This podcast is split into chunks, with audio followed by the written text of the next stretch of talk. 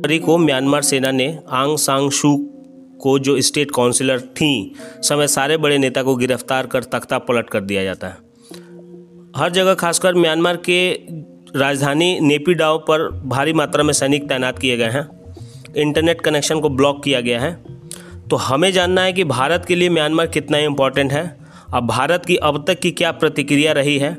अब भारत के foreign policies को ये कितना प्रभावित करेगा? तो चलिए शुरू करते हैं। सबसे पहले इम्पोर्टेंस की बात करेंगे तो म्यांमार एक लार्ज कंट्री है इम्पोर्टेंट नेबर है हमारा। और कनेक्टिविटी और काउंटर इंसर्जेंसीज के लिए काफ़ी इम्पोर्टेंट रोल प्ले करता है, और ख़ासकर एक्ट ईस्ट पॉलिसी जो भारत की है, उसमें इनका काफ़ी अहम रोल रहता है म्यांमार का। 1640 किलोमीटर का एक लॉन्ग बॉर्डर शेयर होता है, जिसमें अरुणाचल प्रदेश, मणिपुर, नागालैंड और मिजोरम के बॉर्डर शेयर होते हैं। और भारत के दो प्रोजेक्ट ट्राईलेटरल हाईवे प्रोजेक्ट, जिसमें थाईलैंड म्यांमार और भारत है, और एक कलादान मल्टी मॉडल प्रोजेक्ट में म्यांमार का एक अहम रोल रहता है। म्यांमार की मिलिट्री का जो रिलेशन है चाइना के साथ, वो सही नहीं है, जो भारत के लिए काफ़ी काफ़ी अच्छी बात है। अब मिलिट्री मिलिट्री जो जनरल हैं, उनकी पोजीशन हम समझते हैं, म्यांमार में उनकी पोजीशन क्या है? तो मिंग आंग लैंग ये कमांडर इन चीफ हैं। पच्चीस परसेंट सीट्स इनकी रिज़र्व होती है नेशनल पार्लियामेंट में। और ये कंट्रोल करते हैं होम डिफेंस और बॉर्डर अफेयर्स जैसे इंपॉर्टेंट डिपार्टमेंट्स को। अगर सिमिलर काइंड ऑफ़ पाकिस्तान का सिचुएशन है in terms of political history को अगर हम देखते हैं, क्योंकि क्योंकि पाकिस्तान में जो आर्मी चीफ है, वो कंट्रोल करती है ऑलमोस्ट एवरीथिंग पाकिस्तान के जो इलेक्टर इलेक्टेड जो लीडर होते हैं, उनकी भूमिका एक पपेट या क्लाइंट की तरह होती है। अगर वो रिफ्यूज़ करेंगे तो या तो उन्हें एग्जाइल कर दिया जाएगा या जेल में डाल दिया जाएगा, या फिर एसासिनेट भी कर दिया जाएगा। फॉर एग्ज़ाम्पल के लिए बेनज़ीर भुट्टो को हम हम देख सकते हैं। तो ये हमारा एक मिलिट्री जनरल जो पोजीशन है म्यांमार में, उस चीज़ को हम अच्छे से समझ लिए। अब आगे बढ़ेंगे तो ये इंडिया के इंडिया के पर्सपेक्टिव से हम चीज़ों को देखते हैं। कि what should be India's foreign policy कुछ बैकग्राउंड को देखते हैं तो चीज़ें काफ़ी आसान हो जाएगी। देखिए, उनचास सालों के मिलिट्री रूल के बाद, पिछले डिकेड ही 2011 में डेमोक्रेटिक कंट्री बना म्यांमार एक नए संविधान के साथ। अब 2017 में जो जनरल मिंग हैं, ये भारत का दौरा हुआ था, जब डोकलम विवाद हमारे यहाँ चल रहा था। उस टाइम पीरियड पे जनरल मिंग भारत आते हैं। अब पिछले साल अक्टूबर में हमारे फॉरेन सेक्रेटरी का म्यांमार दौरा हुआ था। तो ये चीज़ें एक बैकग्राउंड जो हमें बताता है कि हमारा भारत और म्यांमार का जो रिलेशन क्या है। खासकर जो जनरल मिंग हैं इनके साथ संबंध काफ़ी अच्छे हैं।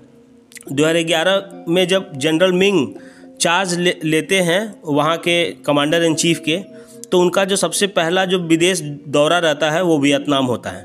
और वियतनाम और चाइना का relation they hardly like each other तो चाइना सपोर्ट करता है इंसर्जेंसीज़ को, जो नॉर्थ वाले एरिया के नॉर्थ एरिया के इंसर्जेंसीज़ को चाइना सपोर्ट करता है तो ये चीज़ें मतलब कि वहाँ पर चीज़ें ठीक नहीं रहती है, इनका रिलेशन चाइना के साथ सही नहीं रहता है।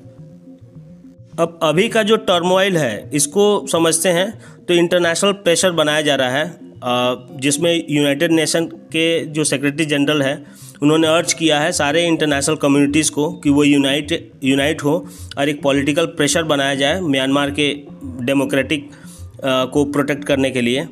हालाँकि भारत की प्रतिक्रिया काफ़ी डिप्लोमेटिक थी जो काफ़ी हद तक सही भी है क्योंकि ये हमारे मतलब कि नेबर कंट्री हैं और कुछ भी अगर थोड़ा सा इधर उधर होता है तो इनका झुकाव चाइना की तरफ़ हो, हो जाएगा तो उससे उससे एक काफ़ी ज़्यादा दिक्कत हो जाएगी।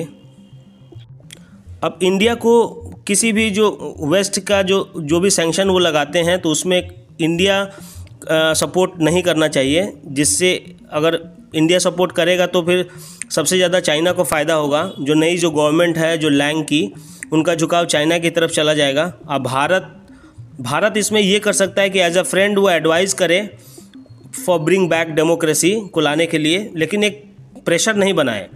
मतलब प्रेशर बनाना ये सही नहीं रहेगा यहाँ पर। जैसे चाइना जो हर संभव यहाँ पर प्रयास कर रहा है कि सारे सिचुएशन का फ़ायदा उठाकर वो म्यांमार के पॉलिटिकल मतलब पॉलिटिकल सिचुएशन में इंटरफेयर करे और बंगाल की खाड़ी तक पहुँचे तो ये चीज़ें मतलब भारत के पर्सपेक्टिव से सही नहीं रहेगा।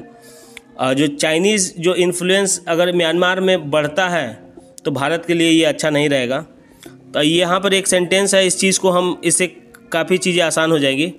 कि भारत ने वो अभी 1.5 बिलियन जो डोजेज हैं वैक्सीन के, वो म्यांमार को मतलब भेजा गया है। तो म्यांमार की जो सरकार थी, वो तीन तीन लाख जो डोजेज थे, जो चाइना भेजी थी, उसको होल्ड पर रखकर हमारे वैक्सीन को वैक्सीनाइजेशन प्रोसेस में वो स्टार्ट की हैं। तो इससे एक क्लियर क्लियर कट एक मैसेज आता है कि उनका जो रिलेशन है हमारे साथ सही है। और चाइना के साथ इन केस अगर भारत एक पॉलिटिकल प्रेशर बनाता है तो यहाँ पर एक हद तक ये संभावना होगी कि उनका झुकाव चाइना की तरफ़ मतलब चला जाएगा। तो यहाँ पर इस, यहीं पर हमारा वीडियो समा, समाप्त होता है। हमने सारे इश्यूज़ को अच्छे से समझे, जो हमारे एग्ज़ाम पॉइंट ऑफ़ व्यू के लिए सही हो। मेंस आंसर राइटिंग में ये चीज़ें हेल्प करेंगी और कुछ इंपॉर्टेंट फैक्ट्स को हमने अच्छे से समझ लिया। Thank you thank you for watching this video and please